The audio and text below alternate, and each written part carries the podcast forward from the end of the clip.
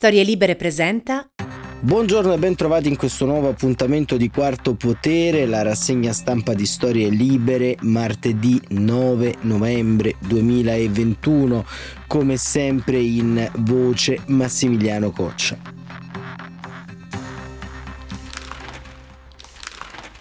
E andremo come sempre insieme a vedere cosa ci riservano i eh, giornali in edicola quest'oggi, eh, giornali che permettetemi di dire eh, si eh, bagnano un po' eh, di tristezza eh, in questa giornata perché ieri è scomparso Enrico Fierro, Enrico Fierro una firma eh, importante, decisiva, storica del giornalismo eh, d'inchiesta e del giornalismo politico del nostro paese per tanti anni all'unità, poi al Fatto Quotidiano e, e infine eh, nell'ultimo anno eh, ha fatto parte della redazione del Domani di Stefano Feltri, un cronista autentico e proprio lo ricorda Antonio Padellaro sul Fatto Quotidiano e scrive Enrico è stato un volontario di questo nostro mestiere, un volontario delle libertà. Mi spiego, un buon direttore sa distinguere tra giornalisti questionisti e giornalisti volontari. Nella prima categoria mi ci riconosco, soprattutto quando si trattava di partire per un reportage scomodo, quelli comodi invece non funzionano, lì a soppesare, a questionare col freno tirato, fino a quanto un urlaccio dei miei capi mi spediva al fronte, così è l'apertura del ricordo del eh, cronista del Fatto Quotidiano eh, scomparso ieri. Poi ci sono quelli, continua eh, Padellaro che agiscono sull'impulso, sulla uh, volontà di fare, di esserci. A Enrico non gli ho mai sentito dire no, non lo faccio. Lo conobbi una mattina del 2001 nelle stanze di via Tomacelli, stanze disastrate della gloriosa unità che tentava di riprendere le pubblicazioni interrotte dal tracollo finanziario grazie alla generosità della compagine guidata da Alessandro Dalai.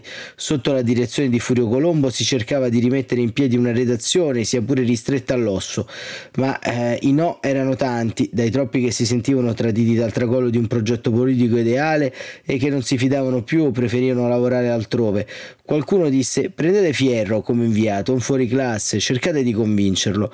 Non ci volle molto, questione di simpatia, è un mestiere fatto di chimica umana più di, che di curriculum, la sua storia professionale era già straordinaria, ma il suo biglietto da visita era il sorriso, quel sorriso da eterno ragazzo, curioso e divertito. Ci propose sul momento tre o quattro inchieste, tutte promettenti, sfiziose, ne avevamo bisogno come il pane. I giornali vivono di passione, intelligenza, scrittura, talento e anche di quel particolare calore che scaturisce dal divertimento delle chiacchiere in libertà che spesso si trasformano negli articoli più vivaci e brillanti. I lettori se ne accorgono e apprezzano. Con Enrico era così, scrive Padellaro. Entrava, ciao direttore, si accomodava, divagava, una sigaretta, due risate e già là vedevo in pagina quella storia appena accennata su qualche malaffare meridionale. Forza Enrico, abbiamo già il titolo. Andate a rileggere i suoi pezzi sul G8 di Genova, giornalismo da prima linea, scritti con la testa e con il cuore, ma ci voleva soprattutto del fegato per affrontare quella macelleria messicana tollerata e forse qualcosa di più del tetro regime berlusconiano. Qualche anno prima era scoppiata l'emergenza rifiuti a Napoli per unitare una grossa grana. Presidente della regione e commissario ai rifiuti era Antonio Bassolino, il compagno Bassolino. Sì, un mito della sinistra, ma l'unità non ci poteva fare niente. Diretto vado io, disse. Andate a rileggere quel documento duro, crudo, affilato, senza sconti, perché Bassolino avrà avuto le sue ragioni, ma le strade colme di rifiuti e la città disperata non sentivano ragione alcuna. Quando fondammo il fatto, scrive Padellaro, non ricordo neppure di averlo chiamato e mi ritrovai una mattina nelle due camere e cucina, ci ridevamo su di via Orazio. Il ragazzo di Avellino sorrideva con l'aria beffarda di chi l'ha combinata grossa, ancora una volta. Come molti aveva lasciato un porto sicuro per unirsi a noi bastardi senza gloria di una missione insensata, dove ritrovava la giovane pattuglia dell'unità con Marco Travaglio, pronto ad abbracciarlo. Il grande Nuccio Ciconte, direttò, non ti liberi di me ed ed era già altrove, inviato davvero speciale in qualche luogo dell'anima dove l'umanità soffriva e la giustizia pure, per restituire un senso alle cose e al nostro lavoro. Le 111 bare bianche degli immigrati dell'hangar di Lampedusa nel 2013, vergogna dell'indifferenza e dell'intolleranza, la rivolta di Rosarno contro il razzismo nel 2010, sulle cosche, la camorra che infestava le sue parti, l'andrangheta, la mafia albanese, ha scritto cose tremende, definitive, però non girava con la scorta. E poi la tormentata storia di Riace del sindaco dell'accoglienza Domenico Lugano, a cui ha dedicato lo spettacolo teatrale Riace Social Blues. Come tutti i passionali aveva le sue giornate storte, le impuntature come cavalli di razza, solo la dolce fermezza di Maddalena Oliva ci consentì di mandare in stampa il primo numero dell'inserto speciale Sherlock con l'inchiesta sulle bombe della seconda guerra mondiale sepolte vicino agli scavi di Pompei. Ripeteva non c'è pezzo, frase che ghiaccia ogni direttore. Poi lui e Ferruccio Sanza si misero di buzzo buono e ne uscì un reportage straordinario. Da Capatosta volle comunque l'ultima parola. Una telefonata al giornale non ti allunga la vita, ma ti precipita nel gorgo del facciamo un'inchiesta. Poi però mise, siamo soddisfatti, ci siamo divertiti, abbiamo litigato, ci siamo incazzati, ma alla fine il nostro lavoro è piaciuto piccolo personale insegnamento, ovviamente rivolto a me stesso. Le idee sono pericolosissime perché ti smuovono dalla pigrizia, ma senza idee i giornali crepano. Il lavoro di squadra, dove il chi firma viene dopo, in un giornale essenziale, divertirsi lavorando è indispensabile volontario, dicevamo, delle libertà, un intellettuale che metteva l'intelletto al servizio delle battaglie civili del suo amato sud, saggi narrativi, lavoro teatrale, testi raffinati e scritti con le scarpe consumate e sporche di fango. Aveva solo 69 anni, lascia la compagna Frances, l'ex moglie Carmen, i figli Rossella, Martina, Raffaella, Livia e James. Ci lascia il ragazzo, ci lascia il suo sorriso. Ciao Henry, ci siamo divertiti e sono sicuro che nel paradiso dei giornalisti proporrai subito tre o quattro inchieste, tutte promettenti. Così Antonio Padellaro ricorda eh, Enrico Fierro che sarà possibile salutare eh, domani eh, 10 novembre eh, la Camera Ardente allestita all'ospedale San Giovanni in Laterano eh, dalle 11 alle 13 eh, e, e, con il ricordo di Enrico Fierro iniziamo in modo differente forse un po' malinconico questa, questa rassegna stampa di oggi ma malinconico non tanto e non solo per la scomparsa di un eh, cronista antico, di un maestro per tanti, eh, ma malinconico perché quel modo che ha raccontato adesso Antonio Padellaro di fare giornali, di fare informazione, è forse il modo a cui eh, un pezzo della mia generazione, della nostra generazione, si è eh, innamorato di questo lavoro, si è innamorato del giornalismo ed è un modo e un mondo che eh, editori eccessivamente stronzi, eh, direttori eccessivamente mediocri, eh, un mercato che è eccessivamente cambiato forse ci hanno strappato. E, e, molti di noi hanno proprio iniziato questo lavoro per farlo con le parole che ha descritto Antonio Padellaro per creare quel senso di comunità, quel senso di eh, diciamo vicinanza alle notizie e vicinanza agli ultimi, quello che un tempo si chiamavano i proletari, quelli che un tempo eh, si chiamavano il pezzo della contestazione sociale.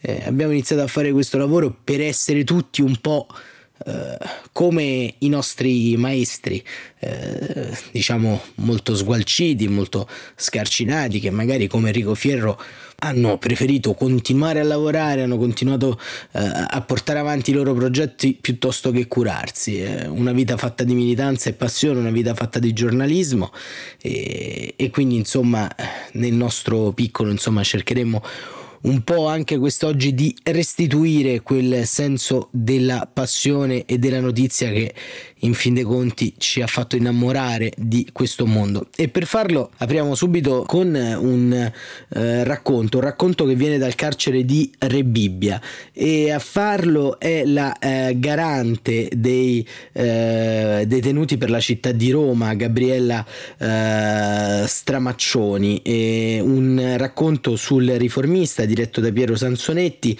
perché eh, oggi il quotidiano appunto titola Stanno per nascere due gemellini in una cella di Rebibbia.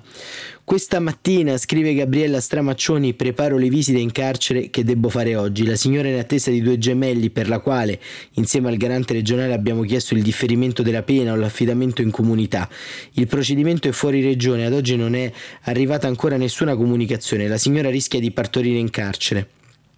Il signore di 82 anni, malato terminale che è stato portato in prigione qualche giorno fa, aveva avuto una discussione con la comunità nella quale era ospite. Trovato un'accoglienza in questi giorni e cerco di farlo uscire al più presto. Il ragazzo di cui sono tutore, nessuno voleva fare il tutore e che vogliamo spostare in un altro carcere. La ragazza dal nome impossibile, senza fissa dimora, per la quale il magistrato concederebbe domiciliari, ma bisogna trovare il domicilio. Il ragazzo entrato a settembre, per il quale non sono stati ancora autorizzati i colloqui. Il signore ricoverato al riparto protetto del Pertini, per il quale ho più volte sollecitato le visite specialistiche e tante altre segnalazioni giunte in questi giorni giorni, perché il carcere è questo, scrive Gabriella Stramaccioni, immutabile nel suo dolore, granitico nell'applicazione della legge afflittiva e carente nell'applicazione della giustizia sociale e del sentimento di eh, umanità. Ecco, magari insomma eh, questo appunto di Gabriella Stramaccioni forse vale più di tutta una rassegna stampa e insomma ci ascoltano in molti, ci ascoltano anche eh, diciamo alcuni autorevolissimi membri delle istituzioni italiane ed ecco magari sarebbe il caso in questo annus horribilis flagellato dal covid che eh, questi due bambini nascessero fuori dal carcere di Re Bibbia e che davvero la pena di eh, questa donna eh, potesse essere in qualche modo eh, differita non solo per ragioni di umanità ma anche per ragioni di opportunità. E questo era diciamo l'appunto articolo di Gabriella Stramaccioni che trovate sul eh, riformista ma è una giornata molto densa anche di eh, notizie che giungono eh, dall'estero. E Repubblica eh, dà una eh, ottima eh, diciamo eh, alternativa alle prime pagine nazionali che sono un po' avviluppate sugli argomenti dei giorni scorsi covid strategie per il Quirinale manovre il eh, transatlantico che riapre, insomma tutto molto stantio e eh, all'estero invece eh, succedono delle cose molto interessanti. Innanzitutto la prima notizia viene dalla Cina, dalla Cina perché eh, Gianluca Modolo, corrispondente di Repubblica, ci racconta il plenum del Partito Comunista Cinese. Fedeltà e culto del leader, un conclave per plasmare la Cina a immagine di Xi come Mao, come Deng e forse anche di più, in una Pechino già mezza blindata per il Covid e con le strade imbiancate dalla prima insolita nevicata tra le segrete stanze dell'hotel Xingji a ovest della capitale, i 376 membri del comitato centrale hanno dato il via al sesto plenum del Partito Comunista, il conclave rosso, che già si preannuncia storico, quello che catapulterà ufficialmente la Cina della nuova era, quella di Xi Jinping. Nel mitologico e inaccessibile albergone in stile bianco sovietico nel distretto di Haidian, presidiato dai soldati in alta uniforme dell'esercito di liberazione, a due passi dal Ministero della Difesa si è sempre fatta la storia, scrive Modulo. Qui nel 76 l'elite del partito approvò l'arresto della banda dei quattro guidati da Yang Qing, moglie del grande timoniere. Qui, due anni dopo, la Cina decise di aprirsi al mondo, con l'epoca delle riforme. Sempre qui, undici anni più tardi, passate appena tre settimane dalla strage di Tiananmen, i papaveri del Partito Comunista Cinese si riunirono per dichiarare la decisiva vittoria che fermò la rivolta controrivoluzionaria. E ora in questi quattro giorni di riunioni a porte chiuse la storia si scriverà di nuovo, una nuova risoluzione in questo che è l'evento annuale più importante della politica cinese è stata già annunciata sui principali traguardi e l'esperienza storica del partito, soltanto la terza in cento anni di vita. Nel 1945 servì a Mao Zedong per imporsi come leader senza rivali, Nell'81 diede a Deng Xiaoping il potere di portare avanti l'era delle riforme e affrancarsi più o meno dalla gestione maoista. Questa del 2021, che porterà l'accento sulle grandi conquiste, tralasciando pezzi di storia poco graditi al presidente, sarà il preludio a quello che succederà il prossimo autunno, quando Xi, già nucleo della leadership con il suo pensiero in Costituzione e ora pure sui libri di scuola, senza più limiti di mandato, a imbrigliarlo si imporrà ancora davanti al Congresso per altri cinque anni, assicurandosi un inedito terzo mandato e la guida della Cina potenzialmente a vita, grazie anche alle promozioni nei ranghi alti del partito degli uomini a lui più fedeli. Per prepararsi al plenum, media di Stato avevano già messo eh, in moto tutta la propaganda possibile, nei, lanciandosi nei elogi sperticati al nuovo timoniere, il leader che dai tempi di Mao ha accumulato più potere nelle proprie mani, descrivendolo come un uomo che porterà il partito verso un nuovo viaggio, determinato e d'azione, dai sentimenti e dai pensieri profondi che lavora senza mai fermarsi. Un documento, scrive Modulo, presentato da Xi, il cui testo si conoscerà soltanto a lavori finiti, che traccerà la linea dei decenni a venire e che consacrerà definitivamente il leader accanto a Mao e Deng nell'Olimpo della Repubblica Popolare, ponendo l'accento presumibilmente sulla gestione del Covid, sulle riforme politiche, sociali ed economiche che il presidente ha accelerato in quest'ultimo anno e mezzo, la lotta alla povertà, la stretta sulle big tech, il giro di vite sulle celebrità, la riorganizzazione del mercato immobiliare e dell'economia tutta, la prosperità comune con la risoluzione in tasca eh, l'XI arriverà al 2022 ancora più forte per imporre le proprie politiche e per continuare a rivaleggiare con gli Stati Uniti e ovviamente per fare la voce grossa su Taiwan, la cui la riunificazione è missione storica.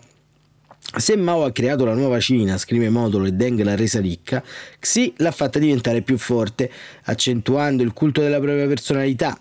Il plenum sarà in parte celebrazione, in parte un'iniezione di fiducia, in parte una promemoria della visione di Xi, tanto per il partito quanto per la Cina, osserva Charles Parton del Council on Geostrategic.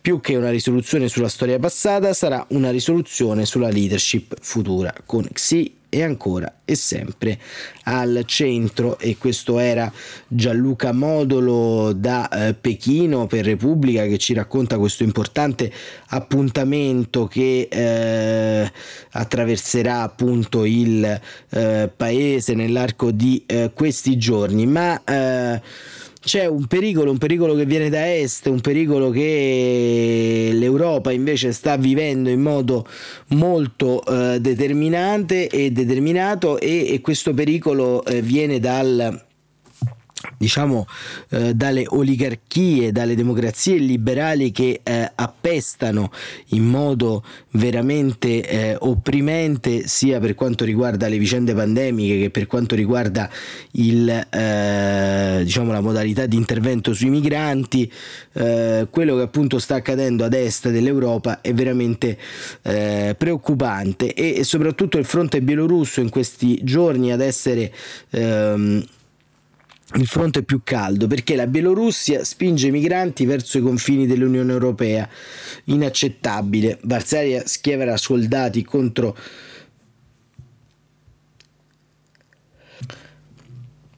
perché la Bielorussia, come titola Repubblica nell'articolo di Claudio Tito, spinge i migranti verso i confini dell'Unione Europea. Inaccettabile. Varsavia schiera soldati NATO contro la guerra ibrida di Lukashenko, da Bruxelles in arrivo sanzioni. La scena, scrive Claudio Tito, sembra simile a quella che circa un anno fa si era materializzata in Centro America tra Guatemala e Messico, una carovana di migranti pronta a varcare i confini. Adesso una colonna formata da diverse migliaia di persone, il governo polacco parla di 10.000, si sta accalcando alla frontiera tra Bielorussia e Polonia, con la speranza di arrivare in Germania, parola urlata costantemente, una nuova crisi migratoria dunque alla porta orientale dell'Unione Europea, ma stavolta costruita d'arte dal dittatore bielorusso Lukashenko. La tensione è altissima, Varsavia ha schierato l'esercito lungo il filo spinato che divide i due paesi, 12.000 soldati pronti a intervenire e infatti un iniziale scontro si è consumato nel pomeriggio, per ora solo con l'uso di lacrimogeni e con l'esplosione di alcuni colpi in aria. Per le autorità polacche però si è trattato di un primo tentativo di sfondare la frontiera, altri ce ne saranno anche nella notte. Lo scontro con Minsk ormai va avanti da tempo, anche questa carovana è stata facilitata se non organizzata dal governo di Lukashenko, l'Unione Europea ha preso alcune contromisure, le sanzioni commerciali non solo sono un modo per provare a frenare la guerra ibrida di Lukashenko, così infatti viene definito quello che sta accadendo al confine polacco, un conflitto con armi non convenzionali per fare pressione sui paesi europei e provare a destabilizzare l'Europa. Una nuova ondata di migranti infatti viene considerata la vera bomba da mettere sotto le radici della comunità dei 27 un ordigno preparato dalla Bielorussia ma progettato secondo Stati Uniti UE e nato dalla Russia, un modo per creare confusione insieme ai migranti e prezzi dell'energia alle stelle, una miscela velenosa. La reazione dell'Unione Europea, Stati Uniti e Alleanza Atlantica infatti è stata univoca. La Bielorussia, avverte la Presidente della Commissione Ursula von der Leyen, deve smettere di mettere la vita delle persone a rischio, la strumentalizzazione dei migranti per scopi politici è inaccettabile. L'invito a inesprire sanzioni contro Minsk e nello stesso tempo il governo europeo si dichiara pronto a sostenere gli sforzi dei paesi coinvolti dall'aggressione Polonia, Lituania e Lettonia. Anche Washington si è sentita in dovere di intervenire, l'amministrazione Biden ha esortato la Bielorussia a non manipolare il flusso dei migranti verso l'Europa. Il portavoce del Dipartimento di Stato scrive Claudio Dito, Ned Price è stato netto. Gli Stati Uniti condannano fermamente lo sfruttamento politico e la manipolazione delle persone vulnerabili da parte del regime di Lukashenko, un modo eh, e un monito che viene dopo la preoccupazione espresse pure dalla Nato, la circostanza che il patto atlantico si esponga per denunciare la recente escalation al confine tra Bielorussia e Polonia e definisca inaccettabile la tattica ibrida. Spiega bene quanto la crisi possa rilevarsi delicata anche dal punto di vista militare. La Nato infatti è pronta ad assistere ulteriormente i nostri alleati e a mantenere la sicurezza nella regione. Questa ulteriore crisi ha eh, in parte provocato gli effetti sperati dalla Bielorussia. L'Ungheria rilancia l'idea di un muro per difendere i confini europei. Di certo il dossier migranti da ieri è tornato ad essere prioritario nell'agenda europea e, e a dire il vero un'agenda europea anche molto eh, frastagliata quella di questi giorni che si divide appunto tra la COP26, tra le questioni ambientali, la pandemia, insomma è veramente un attentato eh, silente quello di Lukashenko nei confronti della stabilità europea, ma soprattutto eh, ci si scandalizza di quello che fa Lukashenko spingendo fondamentalmente dei migranti eh, sui confini eh, nazionali eh, polacchi per cercare una provocazione, ma in fin dei conti è quello che fanno i sovranisti in tutto il mondo, cercando di strumentalizzare le vicende migratorie per portare a sé il consenso. Molto probabilmente Lukashenko eh, applica questo metodo e questo metro in modo eccessivamente, eh, come dire, eh, dittatoriale, perché di dittatore trattasi, eh, però eh, dall'altro punto di vista eh, non possiamo in qualche modo, eh, diciamo, eccessivamente differire queste polemiche da quello che avvengono anche tutti i giorni a casa nostra, insomma, ad esempio Giorgia Meloni, proprio, proprio diciamo, diciamo nella giornata di ieri ehm, in una trasmissione di Rete 4 eh, sostanzialmente ha, ha dato eh, un, una lezione di quanto poi anche questa deriva ce l'abbiamo a casa nostra perché eh, una propaganda insulsa sui migranti che ha utilizzato i minori anzi direttamente eh, sua figlia perché Giorgia Meloni eh, ha, ha tornato, è tornata a buttare la palla in tribuna parlando di vaccini per i bambini e come da tradizione ha tirato in ballo l'immigrazione per portare avanti il suo no all'immunizzazione dei più piccoli. Eh, infatti eh, la leader di Fratelli d'Italia eh, si è lasciata andare eh, diciamo ad una sorta di, eh, diciamo di, di soliloquio in cui sostanzialmente ha affermato che non vaccinerà sua figlia e che i bambini non si devono vaccinare eh, per non permettere agli immigrati di girare liberi nei nostri territori. Ecco, questo diciamo è differente dallo spingere dei migranti addosso a delle frontiere, però molto probabilmente è lo stesso uh, livello di inquinamento del dibattito pubblico. Ma dopo questo ponte, eh, diciamo, tra il... Diciamo tra l'oggi e il domani e fondamentalmente quello che accade in, eh, diciamo in eh, paesi come la Bielorussia e quello che accade un po' nel nostro eh, paese. E, ehm, diciamo che eh, arriva in questo una descrizione sul foglio eh, perfetta come sempre di Sabino eh, Cassese. Perché Cassese firma un lungo articolo dal titolo L'Italia tra miseria e nobiltà che vale davvero la pena di leggere. Stato debole, società litigiosa, governi effimeri, segni di una nazione mancata, dice l'antitaliano. Una lunga storia di divisioni eppure il paese appare più unito di tanti altri, ribatte l'italiano. Un dialogo. Eh, come sapete, eh, diciamo, eh, il, eh, il, professor Cassese ha anche questo format eh, in cui eh, sostiene tesi e antitesi delle proprie proprie convinzioni nello stesso articolo e questo è uno di questi. Lo Stato italiano è debole perché la società è divisa, litigiosa, incapace di selezionare una classe dirigente, scrive, oppure i due eh, fenomeni, quello di una statalità poco sviluppata e quello di una società debole, sono indipendenti l'uno dall'altro. Fabio Cusin, uno storico triestino, un libro poco conosciuto, scritto nel 43-44 e pubblicato nel 48, L'antistoria d'Italia, una demistificazione della storia ufficiale, un'Italia sotto luce diversa, ora eh, edito da Mondadori, metteva il dito sul deficit politico e democratico nella storia italiana, imputato principalmente al fascismo. Per Cusin bisognava indagare la mentalità italiana, la struttura oligarchica della, della società, la forma di Stato giacobino monarchico di tipo bonapartista, la società chiusa e antiriformista.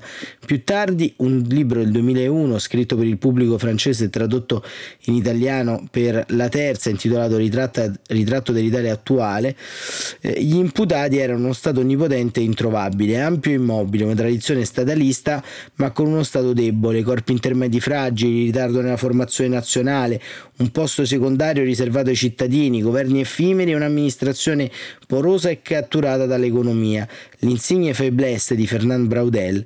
Nel corso della storia si sono opposti due punti di vista di cui ora registreremo gli argomenti, quello dell'italiano e quello dell'antitaliano.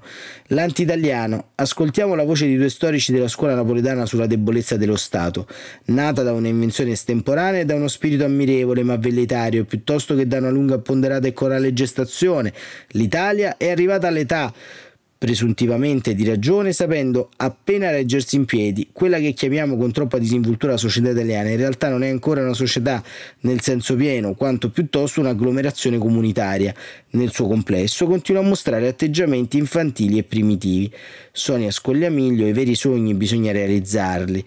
E, e, e questo diciamo era il, l'incipit eh, di questo pezzo. E poi dice, nello stesso senso, continua Cassese, si è espresso un altro storico, Francesco Di di Donato, il quale ha scritto se lo Stato non ha la propria eh, forza eh, alla base, perché vi è un agglomerato sociale che non essendo mai stato plasmato dall'identità statuale, non è mai divenuto una vera e propria società, in altri termini è l'assenza di una vera e propria socialitas a determinare l'assenza dello Stato. L'italiano, dice Cassese, la critica dell'atteggiamento critico sul mancato sviluppo del nostro paese era già contenuta in poche righe ironiche scritte da Gilles Cheron sul quotidiano francese Le Monde nel 1978, che tradotte in italiano suonavano così: Roma, fine aprile 2021, a causa dei tragici avvenimenti che si succedono, il 75 anniversario della Repubblica Italiana è stato celebrato in maniera molto sobria. Si ricorda che gli italiani non hanno mai avuto il senso dello Stato, a causa della loro lunga storia di invasioni e frammentazioni, e che in questo clima di fatiscenza delle istituzioni i giorni della Repubblica Italiana sono contati.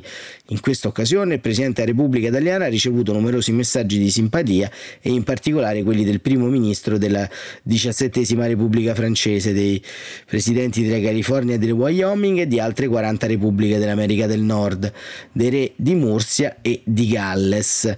E eh, Cassese, eh, diciamo, con questa eh, fondamentalmente questo gioco a tennis di questo lungo articolo, appunto, che vi invito a leggere perché è veramente eh, un, anche un esercizio stilistico molto particolare al quale il professore ci ha abituato e eh, si trova, diciamo, un po' anche le ragioni stesse di questo senso di incompiutezza che poi ci fanno incappare di volta in volta in una sorta anche di eh, eccessiva, eh, come dire, eh, prolungata diatriba di alcune questioni nel dibattito pubblico. Vedete per quanto tempo ancora si trascinerà la questione del Quirinale, anche in, modo abbastanza eh, sciocco. Eh, perché? Perché sostanzialmente manca questa dimensione strutturale eh, dello Stato e in questo gioco a tennis è, è, è molto interessante eh, vedere eh, diciamo l'italiano e l'anti-italiano che si scontrano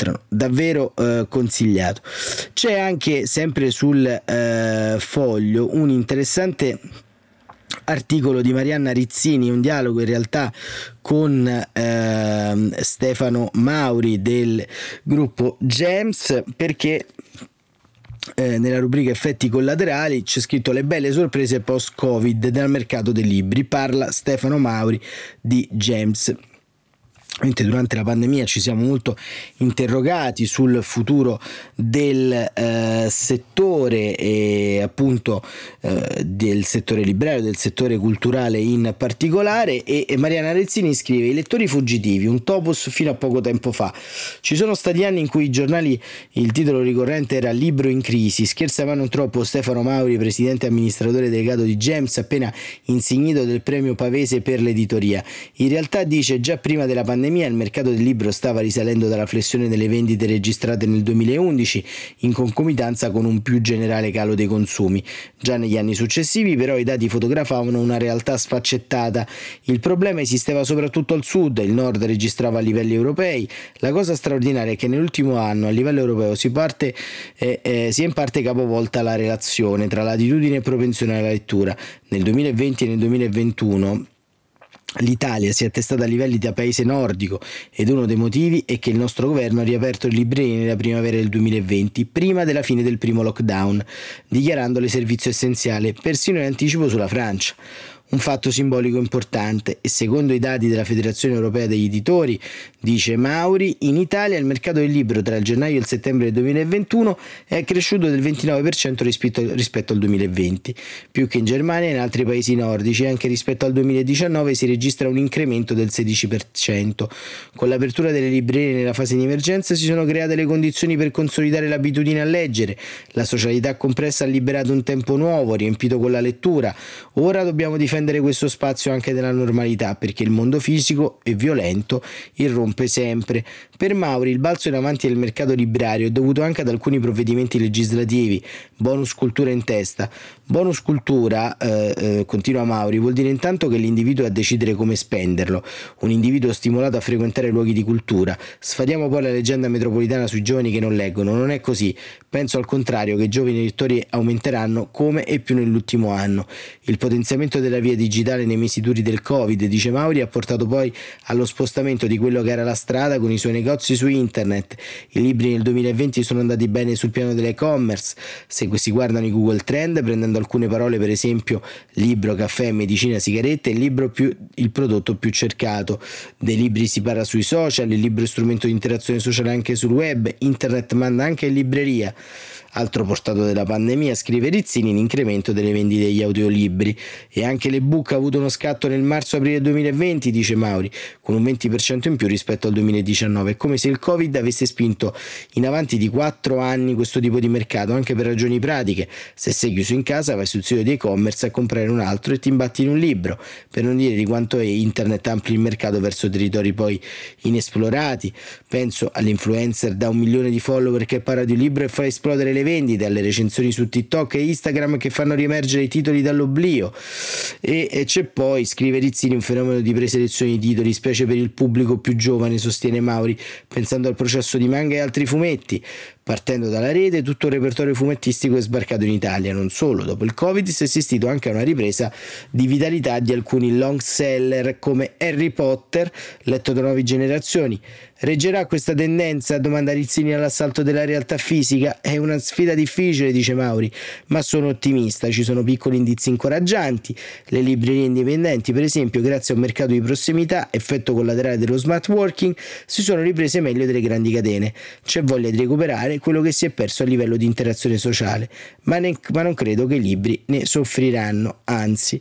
E insomma una bella intervista questa a Stefano Mauri di cui diciamo notiamo anche dei dati interessanti e soprattutto dei dati riferiti alle giovani eh, generazioni che insomma sono sempre una sorta di corpo estraneo spesso quando si parla di un sistema culturale ma forse diciamo la, la, la pandemia e la consapevolezza hanno reso eh, importanti eh, diciamo anche eh, questi spazi di lettura e introspezione.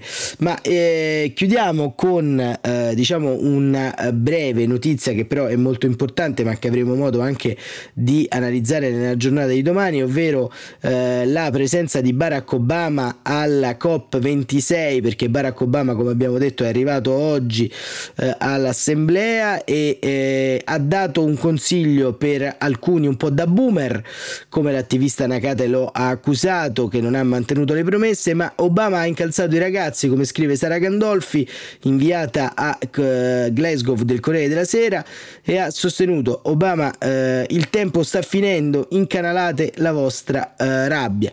E eh, con eh, diciamo la frase gli Stati Uniti sono tornati eh, Barack Obama è anche forse tornato nell'agone che più si confà quello della eh, diciamo della politica della battaglia della pugna anche forse per dare una mano a un Joe Biden apparso davvero stanco. Potete leggere l'articolo di Sara Gandolfi sul Corriere della Sera Per oggi è davvero eh, tutto, abbiamo concluso eh, anche eh, questo appuntamento di eh, quarto eh, potere, abbiamo iniziato con una riflessione, un ricordo di Enrico Fierro e abbiamo chiuso con i libri e il clima e quindi con il futuro perché poi in fin dei conti i giornali sono anche eh, fatti da chi li scrive e da chi li legge per capire qualcosa in più dei tempi che verranno. E con questo auspicio ci eh, risentiamo domani mattina come sempre alle 7.45, come sempre su tutte le piattaforme e eh, su storielibere.fm. Grazie davvero per essere stati con noi e buon proseguimento di giornata.